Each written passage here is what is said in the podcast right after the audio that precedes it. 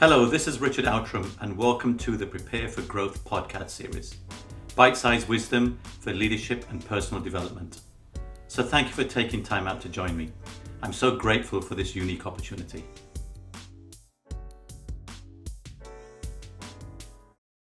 Okay, and in this week's podcast, I'm thrilled to introduce Diva Diaz, a global speaker and facilitator of Access Consciousness.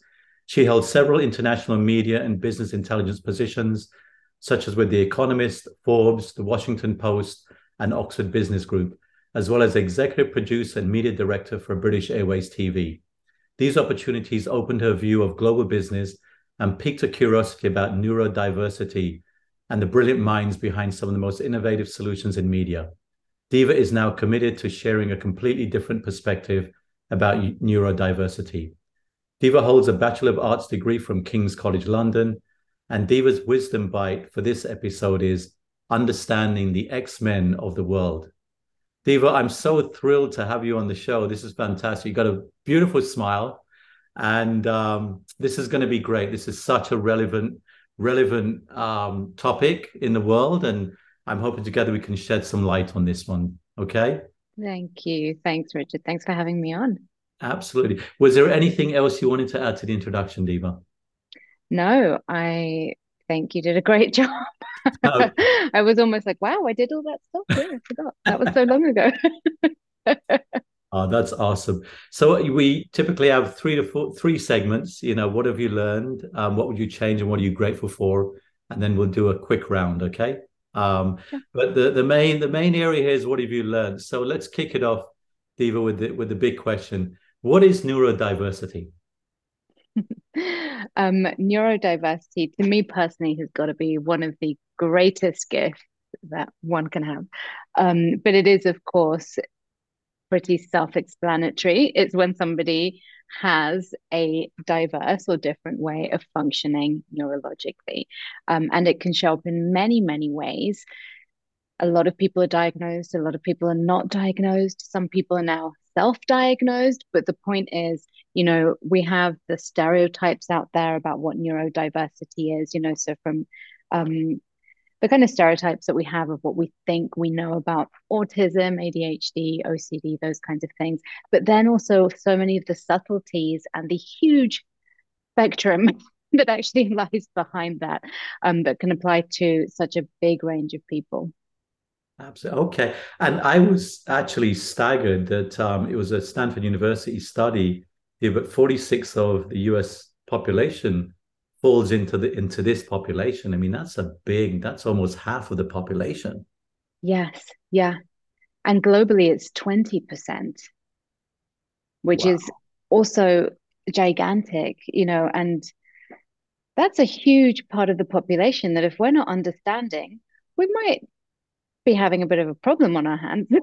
Absolutely. And you know, the major movement, I guess, push to diversity and inclusion, we tend to think of, you know, the typical race, gender, and so on. And we don't talk enough about neurodiversity is my view on this. So yeah, it's a big topic. So tell us a little bit about your personal journey. It is fascinating. So tell us a little bit more.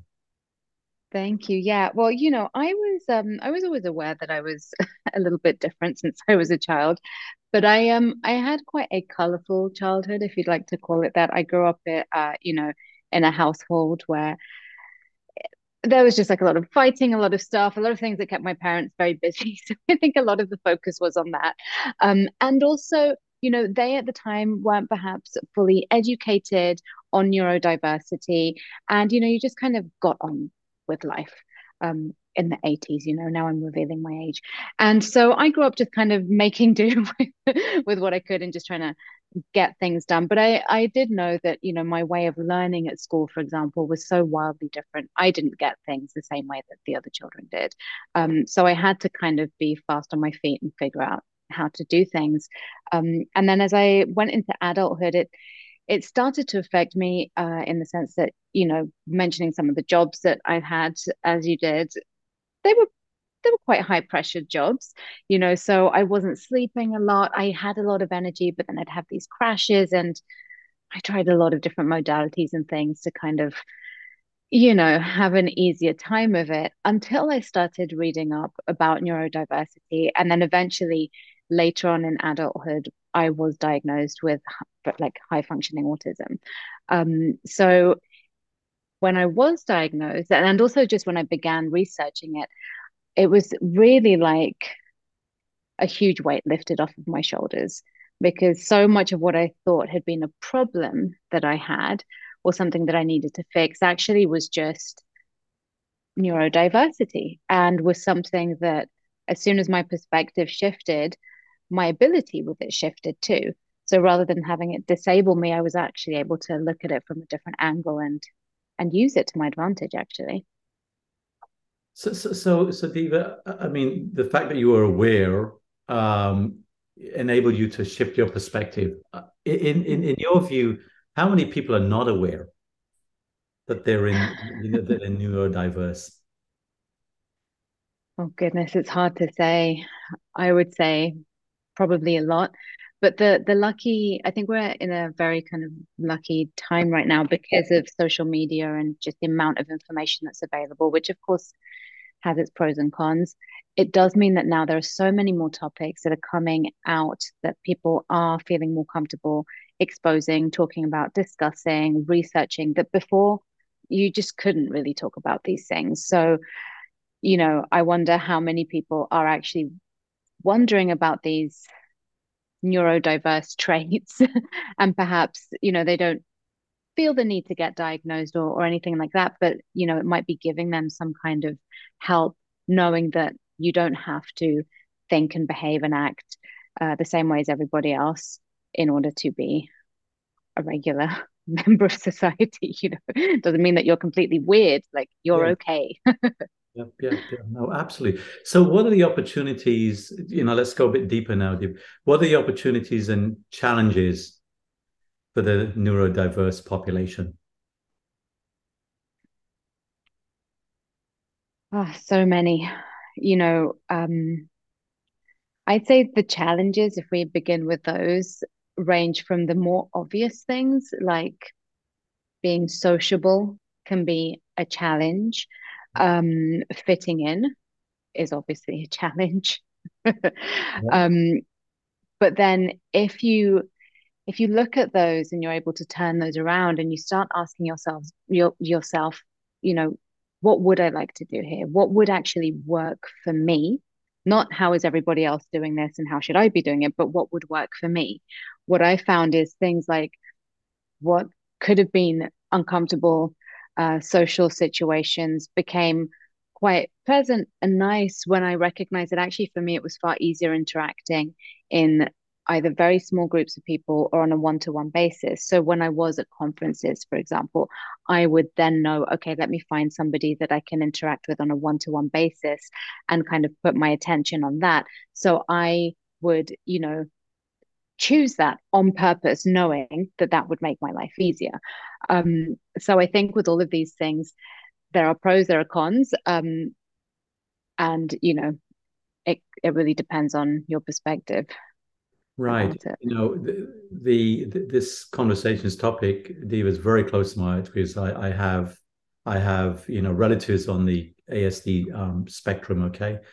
And the question really is, when we talk about opportunity challenges, as you mentioned, there's societal challenges, some of that biased and just misunderstanding or don't understand. Some of those are clearly medical. I mean, just our medical system. Yeah. And also some of those are structural, right? And, traditional viewpoints about the neurodiverse populations, right? So I think what you're saying along the way, and this is the gist of this conversation, is we have to focus on the strengths and the superpowers, because I know, I've got relatives and they're far, one of them in particular is really far on the kind of ASD spectrum. She is absolutely brilliant. Loving, brilliant. She can communicate you via iPad and so forth, but absolutely fantastic. You give her something to do, etc. She can't necessarily communicate it, but deep down we know that she's absolutely a brilliant person. So the traditional viewpoints. Tell us a bit about how, as you grew up and you became more aware of your situation, Tell us about the traditional viewpoints, in society about the population. Yeah, I would say that they're really not designed to empower, actually. Okay. So it is a lot of judgment, and that may sound harsh, but I think we tend to sometimes think of judgment as a fact, which isn't always accurate, so coming from a corporate background, I remember for me personally, for the longest time, I wasn't really willing to expose publicly what I had going on because I knew how much it would be frowned upon, or people would suddenly start to question your ideas or question your motives or question your actions. Whereas if they didn't know that you were on the spectrum, perhaps, then they would be absolutely fine with most of what you did. So it was a bit of a balancing act in a way. But what I discovered was that the more that I was okay with myself, the less I had to kind of feel that I needed to hide or mask a lot of who I am, which is what a lot of people with autism do. So, but in general, I do have to say that it's not like now we're at a day and age where people are starting to recognize that there are a lot of strengths and absolute treasures in neurodiversity. But of course, it's been a very long road to get there. So for me, it's not even so much about focusing on how the rest of the world might see you, but more how are you seeing yourself, which I know can sound cheesy, but it is actually so empowering. And how do you handle yourself in daily situations? So regardless of how people are judging you or viewing you or interacting with you, you still are able to stand firm within yourself and continue creating your life without being, feeling like you're being kind of bounced around everybody's judgments and thoughts and feelings about you. Yeah, absolutely. And that's a great, segue into the conversation, because this is about abilities versus disabilities, right? Traditional views, it's a disability. So I want to focus on the abilities now, right? So let's talk about that, because that's the gist of the conversation. So so why are the neurodiverse perspectives on the world so powerful? You mentioned that autism, OCD, ADD, ADHD aren't disabilities, but a different way of receiving information, perceiving, being, and communicating in the world. Just expand on that. And I really want to get into the superpowers, because it's very important. Yeah, absolutely. Well, I think with all of the work of Access Consciousness, we affectionately call these people on the spectrum in one way or another X-Men, because like the, Marvel films and comics, they do have these incredible abilities, but they think that there must be something wrong with them because nobody else has the same abilities. And society is a little bit intimidated by them, perhaps, not knowing how to handle them because they've not seen this before. And so they can be put down. And so you've got all of those different, elements competing for attention at the same time.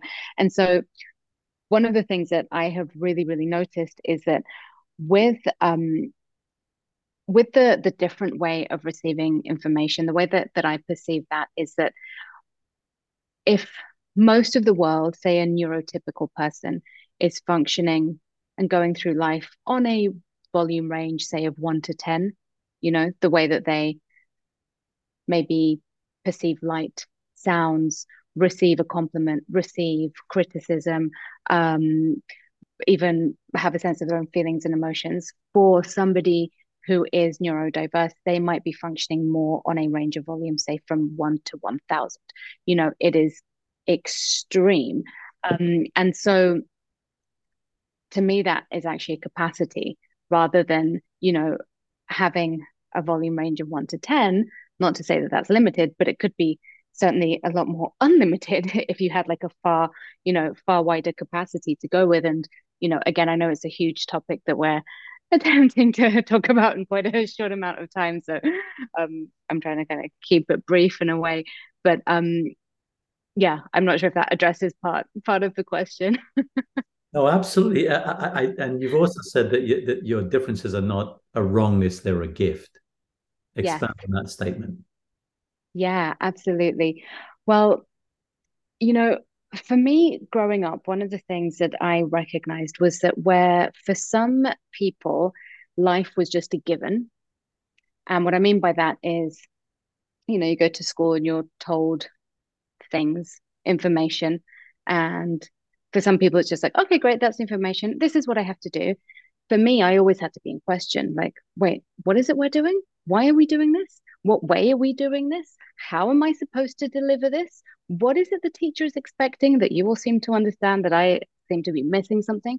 So I had to constantly question everything. Then I got into the workplace, same thing. You know, a task would be given. Most people would be like, great, I know what to do. And I'd be like, do you? Because I kind of got half of that, I think. And so that I was always forced to be in question and have a sense of curiosity with everything.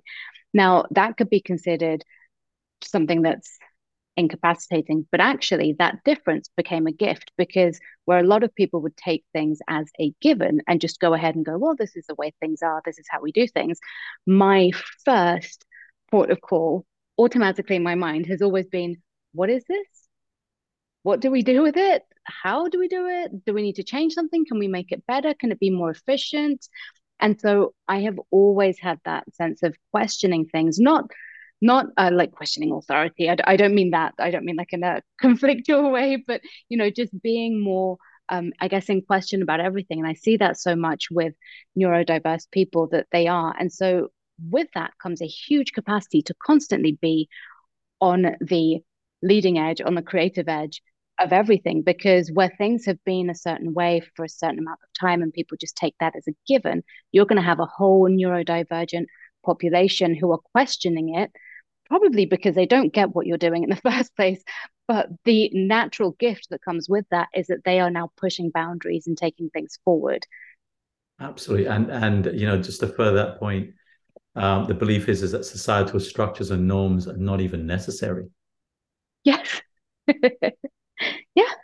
I mean, they've been norms that work for neurotypicals, but, you know, if we're excluding a huge portion of the population, then what could be some other norms that haven't even been explored or developed yet? Absolutely, Diva. No, beautifully said.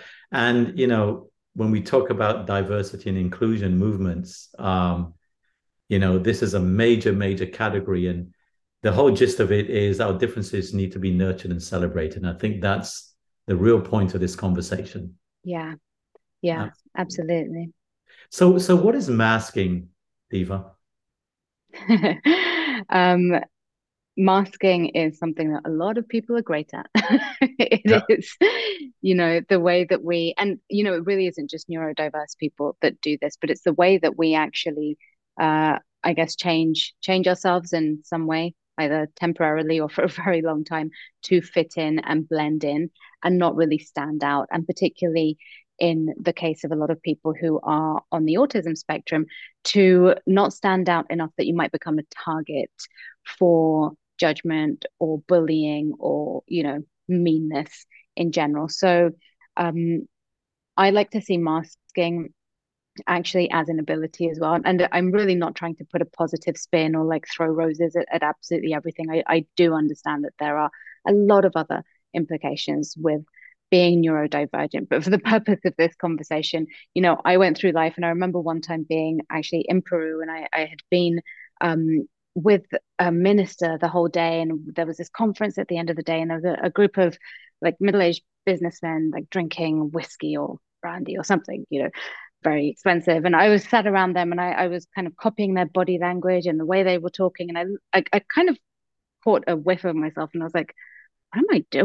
Like, I am completely becoming these men, but this is so far from me that I actually really noticed it. And so I questioned myself and I thought, is this who I want to be? Like, could I perhaps be more of myself and still be comfortable here? Do I have to change how I am just to be accepted? Is it that important? Or could they accept my abilities and the contribution I can be to this conversation without me needing to morph into them, so to speak? And so with that, I started to realize how much actually I had been masking, and how subtle it can be sometimes, and other times it's very obvious. So I think, you know, masking is a topic that's kind of up for debate a lot in the world right now, and it is something that people are starting to discover that they do, which to me in a way is great because it gives you self-awareness, but but it is also a capacity to fit in into a lot of places. And I have been able to use masking, not to my detriment always, sometimes yes, you know, but very often to actually make other people feel more at ease. And to feel them, have them feel more comfortable when perhaps I wasn't understanding things or communicating in a way that didn't work for them. It allowed me to change the way that I was delivering information and behaving, just to create more ease in different situations. Awesome. No, beautifully said, Diva. No, thank you for that. That's straight from the heart, I can tell. Of course, it's, you know, first-hand feedback and experience here.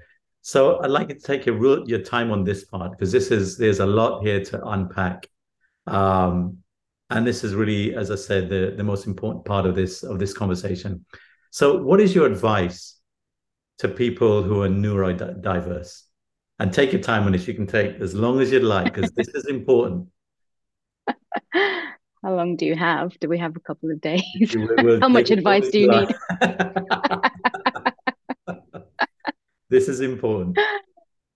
Oh, goodness. I would say one of the key things, which actually has been pretty much the key target for the work that I now do, is to just get out of judgment of yourself if you can. And I know that that's a very big kind of like ask and a bit of a blanket statement, like get out of judgment, have fun with it, bye, you know. And, you know, there are a lot of tools and techniques to get there. But I think so much of what can actually stop somebody who's neurodivergent from really enjoying their life, actually, is the self-criticism that goes on. It's just relentless, you know, and if anything that I can do can contribute to at least one person judging themselves less that day, then I am absolutely happy and everything I've done has been worth it. And, you know, we can look at it and we can think, well, I'm not criticizing myself. I'm not judging myself. This is just a fact. Look how messed up I am, or look how badly I did this, or look at how wrong I am here, or look at how much I don't fit into this group over here, which of course there may be truth to that, but what if that isn't the entirety of it, you know? And a lot of neurodiverse people do have the incredible capacity to really focus in on something. And very often that can be focusing in on self-judgment, thinking that if we fix that thing that we've decided is wrong with us, we're going to come out the other side with something fabulous. However, it very often doesn't work that way. So a really great tool that I like to use for any time that I can feel myself going into, well, this is just a fact, I am messed up in this area, or I am just wrong, is to say, interesting point of view that I have this point of view. Just to remind yourself, just to take 1 second to unstick yourself where you are trying to, you know, force this kind of, I don't know, judgment into your world. And sometimes, you know, it can be, yeah, just pretty intense. So with that tool, interesting point of view, what you're doing is you're just reminding yourself that maybe it is just a perspective that you have. It doesn't need to be a hard fact forever. It doesn't necessarily need to be the way that everybody sees you or the way that everybody experienced that moment. Just because you're perceiving it on a volume 1000, you know, doesn't mean that that's how intense it is for everyone else. Absolutely. So we're going to stimulate some curiosity, because yeah, I'm going to quote you on some fantastic questions that you ask, and you ask of yourself. You know, one of them is, what is going on for me here? And what else is possible here? The possibility question, I love it. Yeah. That's a great question. That's a fantastic question. And I think another one I'm quoting from you is, what are you aware of? All right. You know, neurodiverse population have heightened awareness that can be mistaken for being too sensitive, dramatic, or even extreme. To expand a little bit on that point. Yeah. Absolutely. I mean, I have to say these questions come from Access Consciousness. And before these questions, I would just spend half of my life in my head trying to figure things out. It was not a fun place, let me tell you. And then I suddenly came across Access Consciousness, and somebody started asking me these questions. And I remember the first time when this lady asked me, what else is possible? I was honestly probably one of the worst clients she's ever had, because I looked at her and I said, are you serious? do you not think that if I knew what else was possible, I would be doing it? I thought she needed an answer. And so I was like this hideous client. I apologize now to that lady. Sorry. Don't know where she lives anymore, but if you ever hear this. But so what I then actually discovered, because she explained to me, and, you know, through studying, doing the classes of Access and everything, I realized that none of these questions are designed for you to get an answer, which is the beauty of it. Because for the first time in my life, I didn't need to figure anything out or research anything or focus or try and learn or memorize or remember anything. So I use this a lot in my work before I actually changed careers. And in every situation, I would ask, what else is possible here? Knowing that what I was actually asking was, I was asking myself and even my mind to look for new ideas that I hadn't been considering, because I'd maybe been focusing too much on my self-criticism that day, or on how I was fitting in or not fitting in, or hyper-focusing on the fact that this person, to me, in my mind, didn't like what I had just said, you know, all these things that we do. And so by asking these questions, you start to take yourself out of your neural pathways that you already know, essentially, and you begin to open up and go, okay, so what haven't I looked at here? And it's such a simple, pragmatic tool that very often it's overlooked, and people are like, yeah, but give me the actual thing that's going to work. But this is the actual thing that's going to work, because this is you now choosing to function mentally and psychologically in a different way. And that's how simple it is. And it's also how dynamic it is. Just like when you can maybe, you know, be following directions and you just take one degree turn in another direction, before long, you are somewhere entirely different without putting much effort into it. Absolutely. No, beautiful. And we're going to keep going with a repertoire of questions that you and Access Consciousness have developed. I think they're fantastic. But just like many mindset shifts and your own awareness around this, you've understood that being quote unquote different is a gift. You must have, at some point, that shift occurred. Tell us a little bit about how and when that shift occurred, because again, we want to encourage people who may not potentially be folks who kind of look inward and, you know, try to develop the insight and self-awareness and the self-belief. So I'm trying to encourage, how do we get people to think that way? Because you quite rightly, and like everything else, they are beautiful gifts. All right. And you must have had that at some point somewhere. Tell us a bit about that. Yeah, Jennifer. Absolutely. Well, I have to say that journey begins every day when I open my eyes. It's a brand new journey. It's not like I suddenly had the awareness and now everything is a gift. Oh, how wonderful. I feel anxious. This is a lovely gift. It's not like that at all. Every single day you have to put the work in, just like every single day you eat when you're hungry. You don't just eat once for the rest of your life. It's the same with this. You know, you have to feed yourself. You have to feed your mind and your awareness and the direction that you're heading, and make those choices consciously. And I think that's the main difference, because so many of the choices that we make, whether we would like to know it or admit it or not, are actually unconscious. They're things that we've learned. They're things that culturally have just been taught to us, that we kind of go along with, again, just accepting the norm. Okay, this is how things are, without questioning, does it truly work for me? Now, I'm not talking about creating like a whole, you know, new population of like rebels. It's not that. But what if you do actually rebel against things that aren't working for you and start choosing towards things that do work for you? So I wish I could say to you, Richard, oh, I had this big aha moment and that was it. My life's been amazing ever since. But, you know, even 2 hours ago, I was just in this incredible castle in northern Italy that I manage. It's a boutique hotel filled with people today. And for a moment, I just felt exhausted, like somebody had just turned off, you know, pulled out my batteries, and I was just done for the day. So I had to step out for 15 minutes, have a coffee, a bit of space, you know, sit down and go, okay, this is just a little bit of overstimulation with being around so many people. Okay, what can I do now to have more ease with this? And so I thought, well, let me connect with one person individually. And so I went back inside, and that's what I did. And it became easier. So these are tools that, you know, when you put them into practice every day, they work. And if you don't, they don't, much like everything else in life. Absolutely. And Diva, do you have routine daily habits at all? I mean, obviously, this is a journey for all of us. So it is. I mean, you know, I know that there are a lot of neurodivergent people who thrive on routine. And I'd say the only routine that I thrive on is just being absolutely chaotic. I have tried every routine. I love going on Instagram and, you know, mindlessly scrolling at the end of a very long day and seeing people with like their morning routines. And I'm like, yeah, I want to do that too. And then I'm like, well, that was a great idea. It's never going to happen. So rather than force myself again, trying to do things in a way that other people don't, I know now that I'm terrible at routines. But the one routine that I have stuck to since I started this work with Access Consciousness is perhaps not even a routine, but it's just, I guess, a lifestyle choice, is to go into question for everything. It is the one saving tool that I can, you know, I guess rely on, because it's one thing that I don't need an outside source to give me anything. I don't need to think, oh, if I didn't do this at 6 a.m., I'm now a bad person. I haven't followed my routine. Now let me judge myself some more.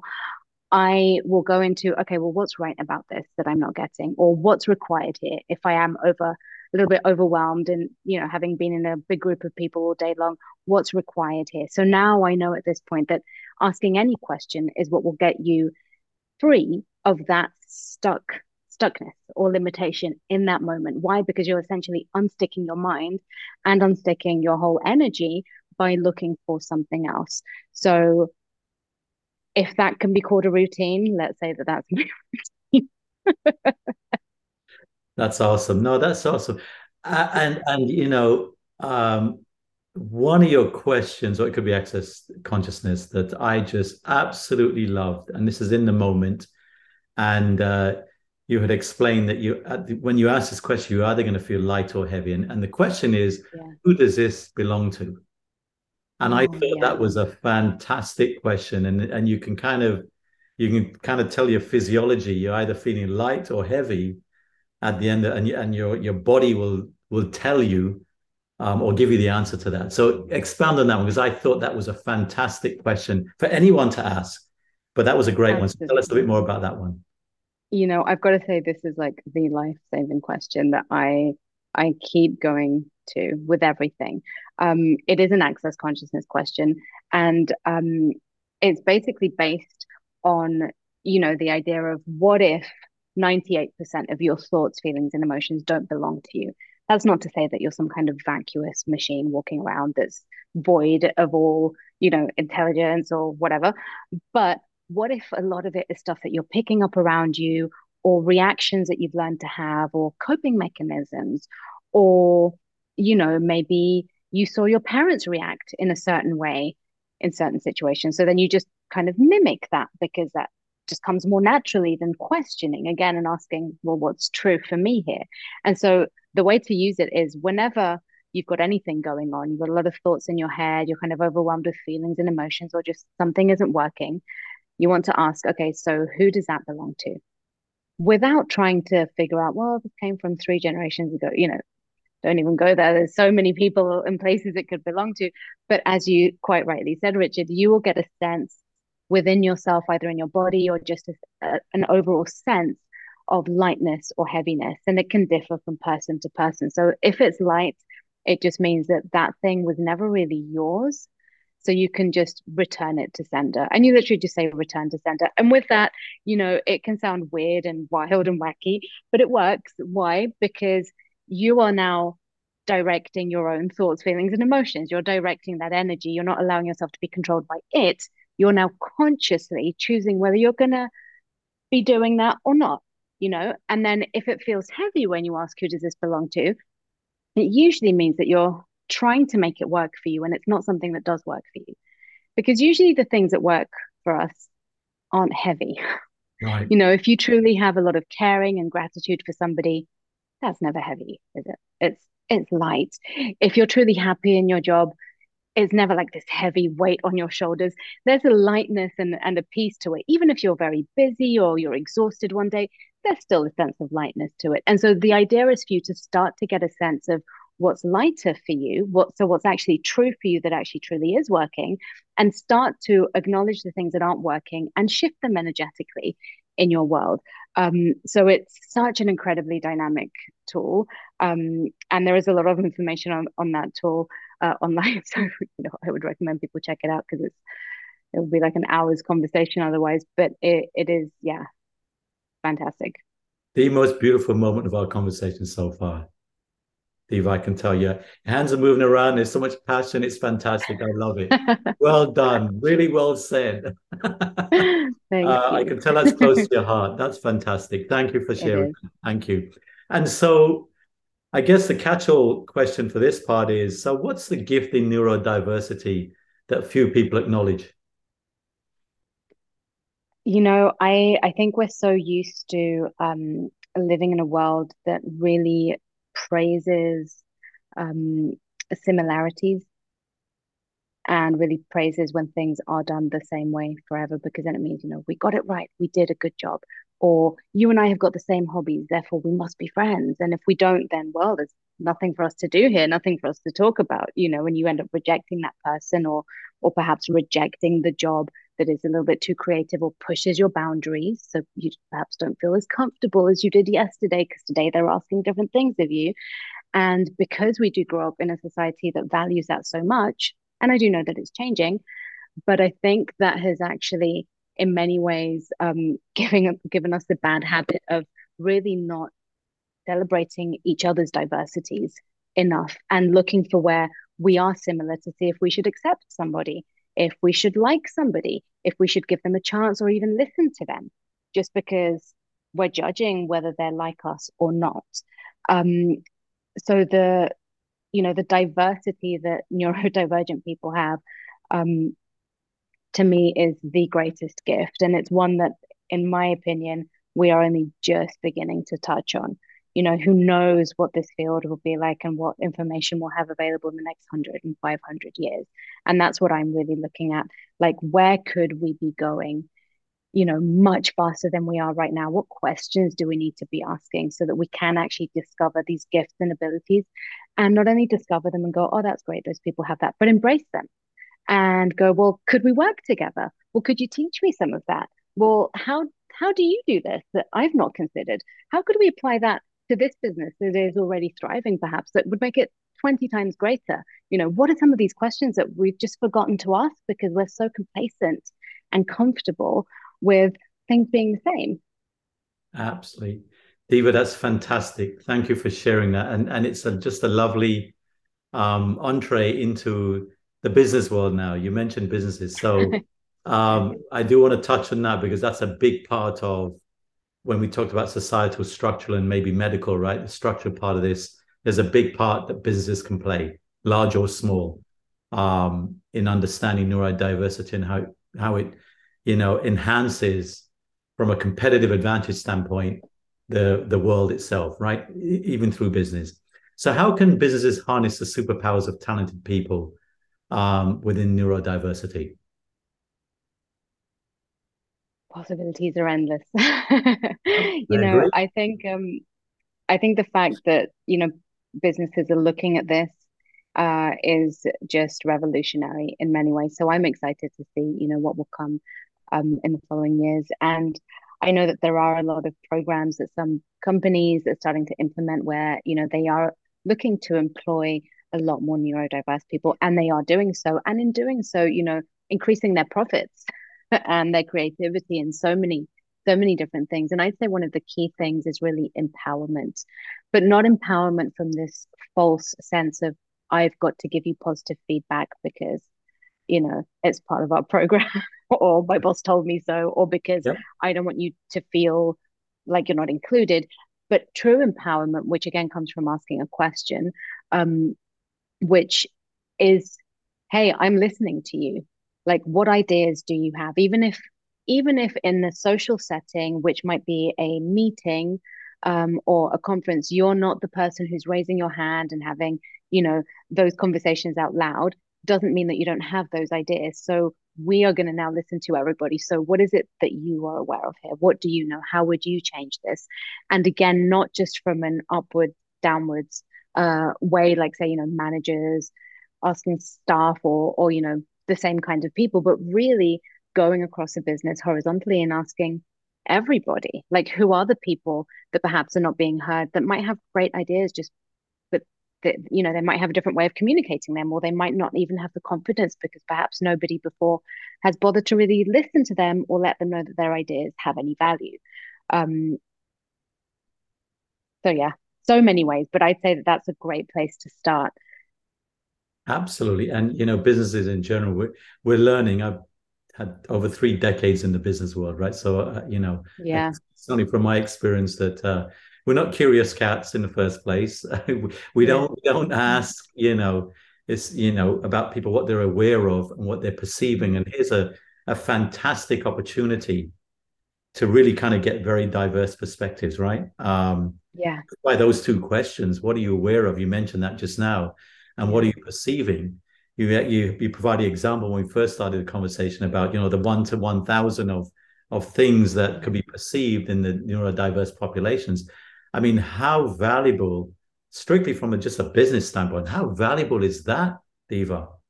Absolutely. I mean, if you're always relying on the same creative minds that you know are great in your business, that's fantastic. But how much untapped potential do you have?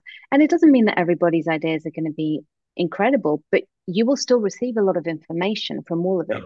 You'll receive information as to, you know, whether a person is even in the right job. Yeah. Like, should they be focusing on this, or do we move them into, you know, onto a different project, or have them working with somebody else? Or perhaps do they work very, very well with someone else? Do they need some kind of mentor? Is that something that we want to explore? But you'll never get to know that unless you sit down and have those conversations, which can seem time consuming. But I've personally seen it in my business and businesses that I've worked with, that it creates absolute wonders, because then you also have a group of people who, because they know they're listened to and they feel valued, they in turn now desire to contribute a lot more. Yep. And their focus has changed from, I'm just here to get my salary and I'll just make do with what I can because I don't know how to deal with people most of the time, to, okay, well, maybe if they're seeing some strengths in me, let me really play to that.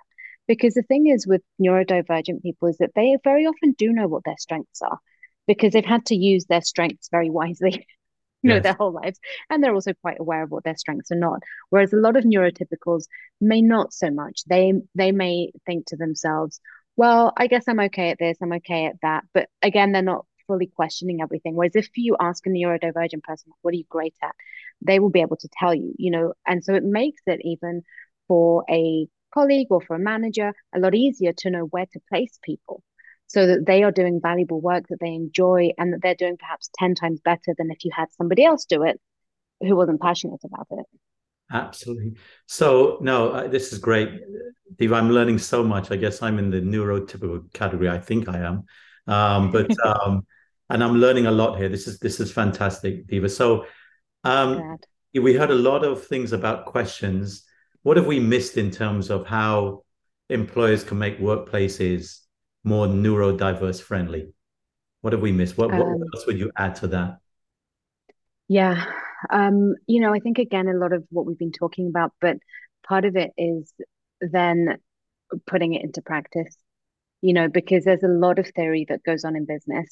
And, you know, you can have these conversations perhaps at a management level or a project leader level, but then the daily implementation of staying in question and recognizing these things and really noticing what things are working, what things, you know, what are working, sorry, what is working, my goodness, so many ideas in my head, what is working for people and what isn't working, and then following that thread, I think is subtle, but it can make a huge difference. You know, like in the business, one of the businesses that I'm currently working in, I'm having daily conversations with one of my, you know, management team, and just allowing them to recognize how easy it is to empower different staff members to make choices, and sometimes allow them to fail and sometimes allow them to make mistakes, but let them know that that's okay. It's better to try something and make a mistake and fail than not.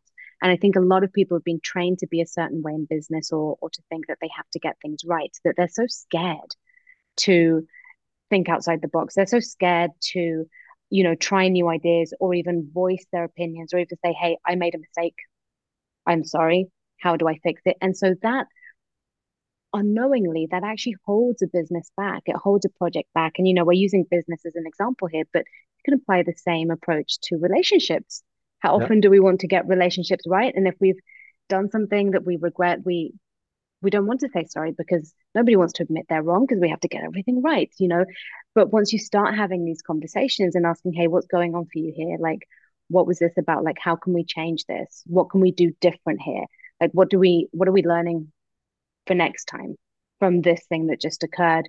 And, you know, then you're moving things from blame and from an individual being right or wrong into the bigger picture of where is this business, or where is this relationship? Where is this, I don't know, whatever group or idea headed? And one thing that neurodivergent people are fantastic at, even though they may not always know it, is actually having a bigger picture awareness. So they make for fantastic strategic managers, but actually they just don't know it, because to them they're overwhelmed with information and seeing all the things that could be improved, but then they're told that they should just focus on their one task, which again, they're great at hyper-focusing. But once you start to ask people, hey, what do you see here? A lot of neurodivergent people will say, well, this is connected to this, and if this department does better here, then this would allow this. And you start to really be able to use all of that to your advantage. And again, put a lot of the focus on the business moving forward, and rather than, you know, looking at who did what wrong or what problems do we have to fix this time. That is fantastic. Wow. That is so powerful, Diva. I mean, just the connectivity, right? Making those connections, because that's that again, in my over 3 decades, is you know, a skill or a competency that's lacking. All right, because it's become so complicated. There's a lot of things going on. Globalization has hit us. Technology, we're moving swiftly, etc. The people who kind of sit at a certain point and kind of understand how the mechanism fits together and the links is really, really powerful. And I understand exactly what you're saying from my relatives. I see it. I see it. That's fantastic. Wow. Okay. And so you're carrying a torch for neurodiversity. When you start in businesses, do you start really from the ground up? And I'm talking about, you know, small and mid-sized businesses are the ones who are, you know, the plethora of you know, the economy, so to speak. But you've also got the large businesses like Microsoft and Google are very intentional about, you know, this category of diversity inclusion as well, right? And of course, there's a whole board of directors piece. So, Diva, where do you start? You start with, just like diversity, you know, diversity conversations, whether it's about race or gender or whatever, they start with day-to-day conversations at the grassroots level. But you also need influence from the board level and maybe the shareholder level, etc. Where would Diva carry the torch? Where would you start? You know, I have some friends in Australia who are incredible. They actually work with a lot of boards around Australia and globally, and they have been fantastic at really describing how we tend to have this idea that, you know, a board of directors is so far removed from a part-time employee, you know, to give like a very extreme example, that, you know, you have to approach them in such a different way. And of course, you know, they're going to expect different information. But one thing that will always get them, and will always get them looking at their own choices, is to ask them a question. And I know I keep talking about the same thing, but really it is so dynamic. You know, if you are the person in any room, whether it be a board of directors or the cafeteria, and you're asking them, okay, so how's this working for you? Get them to look at it. And they might say, well, this is the problem. The problem is this. Okay, so if the problem is this, is it truly that? Or is it something else behind it? Like, what's actually going on here? And it gets them to think in a different way. Okay, so if there's something else behind it, then what other approaches have you not considered yet? Forget the ones you've considered. You know those results. There's no point in going over all of that. What have you not considered? What are some different ways of looking at it? And the simplicity in those questions is actually also incredibly empowering to the board of directors, because I think sometimes people need to know that even though they do not fit into the category of neurodivergency or neurodiverse, you know, people, it doesn't mean that they are completely far removed from them. They are still people, and we are all living in the same society, and we experience the same government and the same news in the media and the same weather and the same earthquakes and the same everything, you know. So adding that creates a level of inclusivity that very often allows the directors to have their own ideas, or to say, do you know what? I think this person would have a great idea. Let's have them lead this. But again, it puts them into a position where they're having to look at what's going on rather than us having to convince them of anything. Because you also got to trust that just because you know something about neurodiversity doesn't mean that, you know, you can go and kind of like force it onto people. They need to also choose it and want it, but also in a way that works for their company. And again, the best way that I have found is by going in and asking them, whether it's an employee or a board of directors, and just saying that they are a person. At the end of the day, they go home, they've got a family, they sleep in their bed at night, they get cozy under the covers. It's a regular person, you know, and if we start to address each other that way and really start to empower each other through questions and not just trying to give each other answers or say, I'm right, you're wrong, you know, it can create such different conversations. Awesome. Beautifully. Well said. Thank you. Thank you for that. My wheels are turning, Diva. My wheels are turning. So my last question before we move to the next round is, you know, as part of the diversity and inclusion awareness, unconscious bias is something that's really surfaced now. And there's a lot of conversation about unconscious bias. What would you say to a neurotypical person who may go in there with, you know, and we all suffer from some level of unconscious bias, whatever that may be, just say to them? Oh, that's a great question. I guess it, you know, really depends on the situation, but I would say something that would put them into question about what they're choosing to think or believe. Because again, unless we're asking questions, then you're just hitting your head against a wall.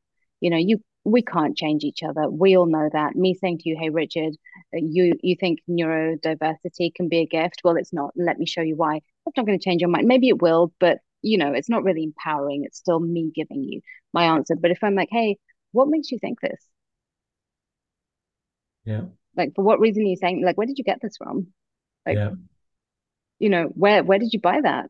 Yeah. Is that truly your point of view? Like, is that working for you? If it is, great. And then leave it alone, because, you know, it's really not about changing each other. It's about us all being more empowered to be who we are. I know it sounds cheesy, but it is, because if you've got a group of empowered people, however different they are from each other, you're going to get a lot further than if you've got, you know, half the population empowered and the other half thinking there's something terribly wrong with me, you know? So what if that were the focus more than anything? Us actually empowering each other. And then if some people are happy with the beliefs and their biases and their judgments, then let them be. What if that's okay too? You know, but I would put my focus on the people that are willing to have a, you know, a wider perspective on what's possible in the world. Beautifully said. Beautifully said. So what type of careers would be better suited to neurodiverse people, in your opinion? Oh, goodness. Oh, I think it depends on the person. Everybody's so different. I would say a lot of neurodiverse people have an incredible talent in having like being aware of a lot of things at the same time, which to them can feel like overwhelm. You know, when you're thinking like, and I've got to post this, and then I've got to go to the supermarket, and it feels like you've got 50 things in your head. And for most people, it's like, that's a problem. And I'm thinking, but is it though? Why is it a problem? Have you even tried to use that as an ability? Like, have you even asked, well, what if I could be aware of 50 things on purpose, consciously? 50 things that would actually generate something, you know, 50 ideas. What if I did that instead of just letting those other things be in my head, like the washing machine and the bills and the traffic, you know? Well, if you can be aware of so many things that feel uncomfortable and overwhelming, what if that's actually not bad at all? And so with that, you now have access to a lot of different jobs that you could be doing, and perhaps several different things simultaneously, you know? I know for me personally, if I'm just doing one fixed job, I will probably get bored out of my mind very, very soon, or I'll have the whole thing figured out within 3 months and then be on to the next career. But if I have 3 to 5 different completely unrelated projects going on, it's enough to keep my mind occupied, to keep my creative juices flowing, and to keep me just on top of everything enough that I'm not stressed, but I am satiating that capacity to be aware of so many different elements at the same time, only this time I'm doing it consciously, not unconsciously. Mm-hmm. So that could be anything from being entrepreneurial or from working from home, if that's what you prefer, but perhaps with a few different companies, you know, or if you really enjoy researching, then do that. And if you know that you're going to get bored within three months, and have certain things lined up. But I think essentially what you need to look at is, what are you doing naturally every day that you don't need to change or fix, but that you can actually turn to your advantage that would make your life more interesting and more fun. Yeah. And then you can apply that to any career, of course. You know, the major tech companies, there's been a major push, whether it's Microsoft or Google, et cetera, to really change your employment practices for more neurodiverse people. And in your background, I read that you were brilliant at school and you got into business intelligence at some point. I would have thought something like, and this is not broad strokes for everybody. This is for you, yeah. But I would imagine it made sense to me. I said, someone who's kind of been in the business intelligence world and kind of spot trends and see things and the connections behind data and so on, right? Whether it's qualitative or quantitative, would be something that I think it's fantastic. So to me, it absolutely made sense that you were in that world, Thank you. Yeah, absolutely. And I think, the other thing is we tend to think that we need to do the same thing forever. And I definitely fell into that. So when I came across Access Consciousness and I experienced so much change and relief, actually, in my whole world, I was like, wow, I'm okay. I don't need to fix myself, which had been like my number one priority before. Suddenly my focus in life changed. And I thought, well, what if I could share this with so many, this could benefit so many people. But then I felt terrible because you're not supposed to leave your career, especially not a high flying career, not one when you get paid that amount of money, you're working with heads of state. I was insane to have chosen that, according to many people. But at some point you've got to realize that you might want to do things that are different and enjoy them. And I'd say that a way that, you can be very supportive of people who are neurodivergent is to allow them to try different things and know that it's okay if they fail and know it's okay if they only want to do it for a set amount of time. And I'm not saying be flaky and don't commit to your life or to your job. I don't mean that at all, because I am extremely obsessively committed to things, but for however long it works for you. Because again, if you have somebody who's willing to go, let's use me as an example, from the corporate world to this world, say, of self-development, of empowerment, of consciousness, could I perhaps bring some skills from that other world into this one that most other people don't have, who've only done this forever? Absolutely. And so when you start to have that crossover, over the next centuries, and I'm always kind of talking far out into the future, but really, if we have that bigger picture, then you're going to have a lot of amazing ideas and skill sets that start to weave in with each other and contribute in many, many different ways. So I always say, what is it that's actually interesting to you that makes you wake up in the morning and go, oh yeah, let's get into this today. I really can't wait to sink my teeth into this. And then if that's not the thing anymore, then what do you have to change? It doesn't mean throw away the baby with the bathwater. You don't need to quit your job, but what could you be changing in what you're doing that day? Or how could you make the process faster? Or could you improve things in a different way or add something else to it that would expand what you're choosing? And so even just that change in mentality with your current job or, a future career that you might be planning on or considering can really add a lot of value. So, and would you provide any advice on how employment practices need to be changed? Yes, by considering change a lot more often than they consider sameness, really, and valuing change, not just for the sake of change, not because I've started a new job as a manager and now I'm going to change the way the office is arranged, so I feel like I'm implementing something new. No, not in that way, but actually as a whole, as a mission and a vision for the business and for companies in general. I would say, what if we start really looking at change as a valuable product? And then who are the people that can come in and institute that change easily? Because although neurodivergent people do like sticking to plans, and trust me, I hate it when somebody changes my plans in the middle of the day. I'm like, no, now my vision of the day, the way I visualize it is completely different. Like, how dare you? I've got to recalibrate everything, you know, but then you get over it quickly. But you know that about yourself, you know, whereas for other people, it can be a lot harder and a lot longer process because they haven't had to deal with that every day. And so if you do have this group of people who are more comfortable with change while thinking that they're not, but they actually are because they're having to deal with it every day, then how do you use that to really expand out in so many different directions, you know, whether it's more profit, more, you know, revenue, whether it's different ideas, whether it's reaching new audiences, who knows? Thank you for that, Diva. Thank you. All right, we'll go through a few of the quick rounds here, but that was fantastic. That was the gist of our conversation, and you did a fantastic job.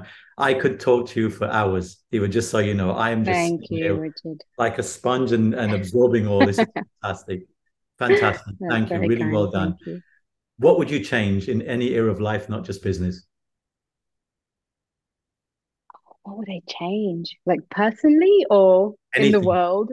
Anything. Like world peace kind of question. Anything. I'd say it would be really great to have a world where people just judged themselves a lot less. Perfect. That's what I would change. Perfect. What are you grateful for? Not just in any area of life, not just business. Oh, the people that are in my life. I couldn't have been luckier. Awesome. Great answer.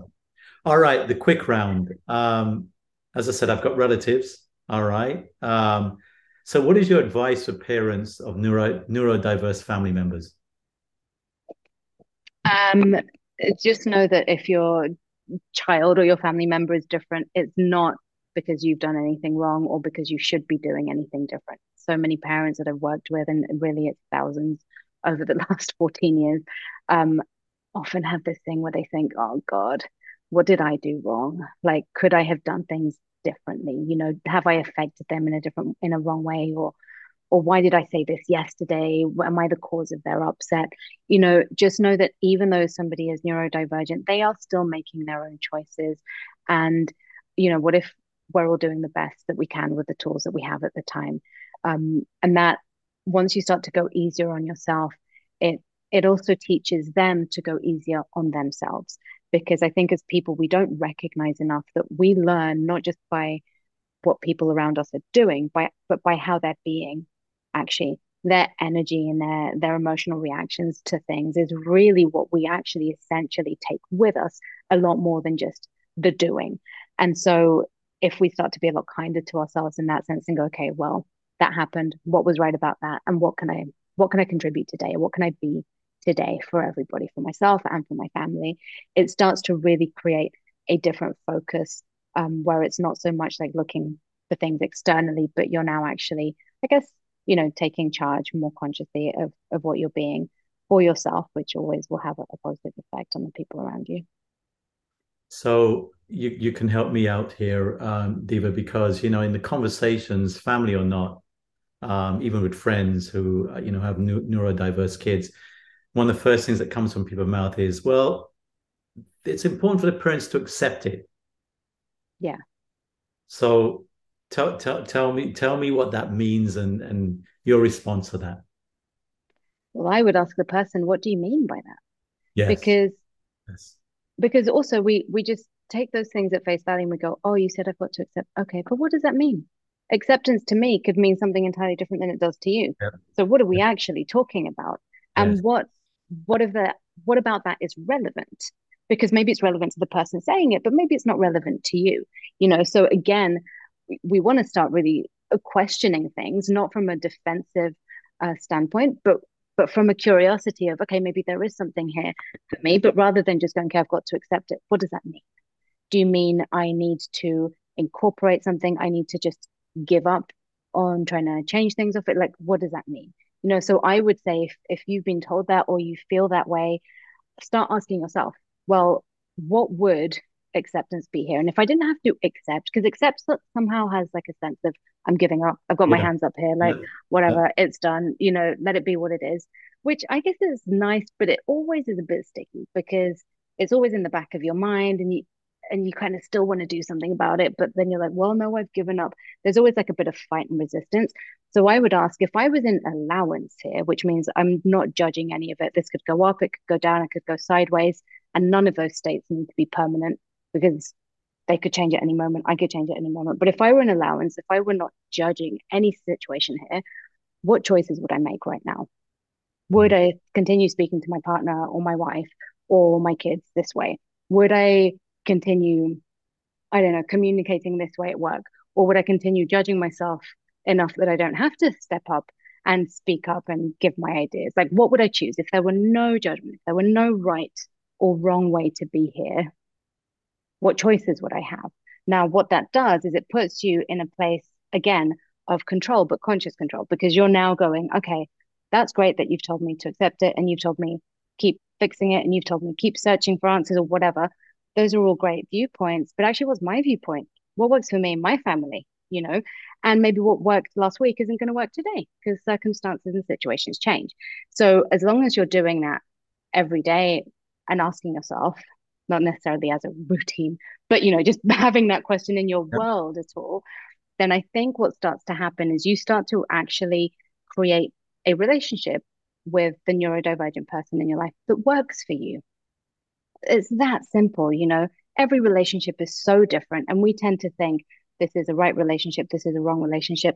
But as long as your relationship works for you and the person that you're having it with, whether it is your child, whether it's, you know, you're a teacher and you're dealing with kids or with adults, or you're a therapist, when you start to ask that, then you're also going to know that every day is different, but also you stop putting this blanket statement over the whole situation, and you recognize that if you have 5 neurodiverse people in your family, your interactions with each one of them is going to be entirely different, just as with neurotypical people.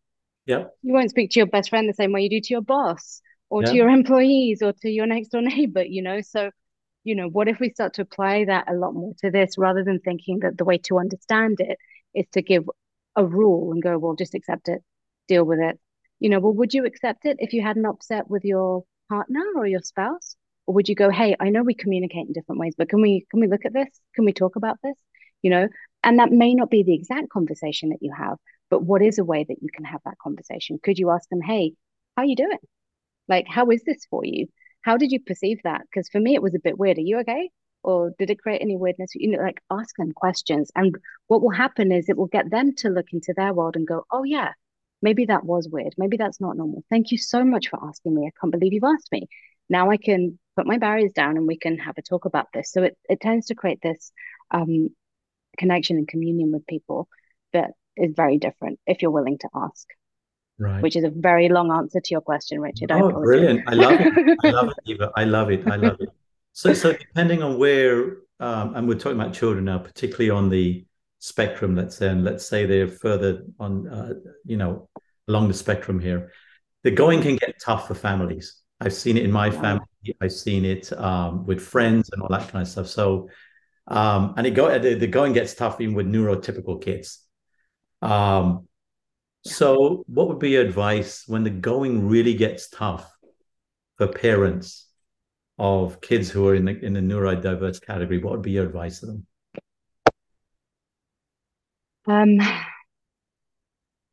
I would say don't give up. Just take one more step. Not one more step towards fixing them, not one more step towards getting things right. Like, but just take one more step, whether it's just saying, I need to go and have a bath for an hour. Just take one more step, you know. Don't give up on yourself. Don't give up on the relationship, on the situation. Because very often when you're about to give up, it's actually just when you've exhausted all of those possibilities that you know. But what if that could be the beginning of you asking, well, what else haven't I considered? Which might be the possibilities that actually truly create change. Wow. I'll let that settle for a few seconds, Diva. That's absolutely beautifully said. That's absolutely beautiful said. Wow. Okay. All right. Last few questions, I promise, but I can keep going. By the way, I've said that 2 or 3 times already. I'm self-aware enough to know that, you know, I'm going to keep going. Even I said we're almost close to the end. No problem. Okay, if you could wave a magic wand, what is your hope for the neurodiverse population? Oh, that they know how valuable they are, and that they embrace themselves. And again, not from this false sense of proving to anybody, like, I'm great, I'm amazing. Because often if you're saying that to yourself, it might be because you actually don't believe it. Otherwise, you wouldn't say it. Like, I don't walk around going, I have curly hair, I just do, you know. And so, but really knowing within themselves that they have value. And just because it doesn't look the same way that it does for other people doesn't mean that they're not valuable, that their skills aren't useful, and that they can't be a contribution. Not just a contribution to jobs in the way that everybody else does life, but just in the world in general. You know, most of the people that I know who are neurodivergent, particularly the ones who are less functional in society, actually have an incredible incapacity to judge, which I find to be one of the most just wonderful things in the world. Because if you can be around somebody who just isn't judging you, and I'm sure you probably experienced this with your families, you know, as I'm saying it, and you're there and this person's just like, hi, yeah, you think you're terrible, yeah, you think you're not attractive enough, yeah, you think you should be taller and skinnier and whatever. Okay, great. I really couldn't care about those things, because those societal things that are so important to everybody have absolutely no meaning to me. Hi, how are you? That, I mean, what a gift, you know. And when you're around somebody like that, what does it do? Does it make you close up and you know, get depressed? Or does it make you go, wow, you know, I'm okay too? Like, it creates a different sense, doesn't it? And so if we can be that more, and if neurodivergent people can be that more for themselves, like, what could that create? And I know that's a bit of a romantic idea, but you know, I've seen it in everyday life. It's just that I've seen it with some people. Now I'm like, come on, let's come on for the millions and the billions of us that could be out there. Of course, absolutely. How should we learn more about neurodiversity and interrelationships with them?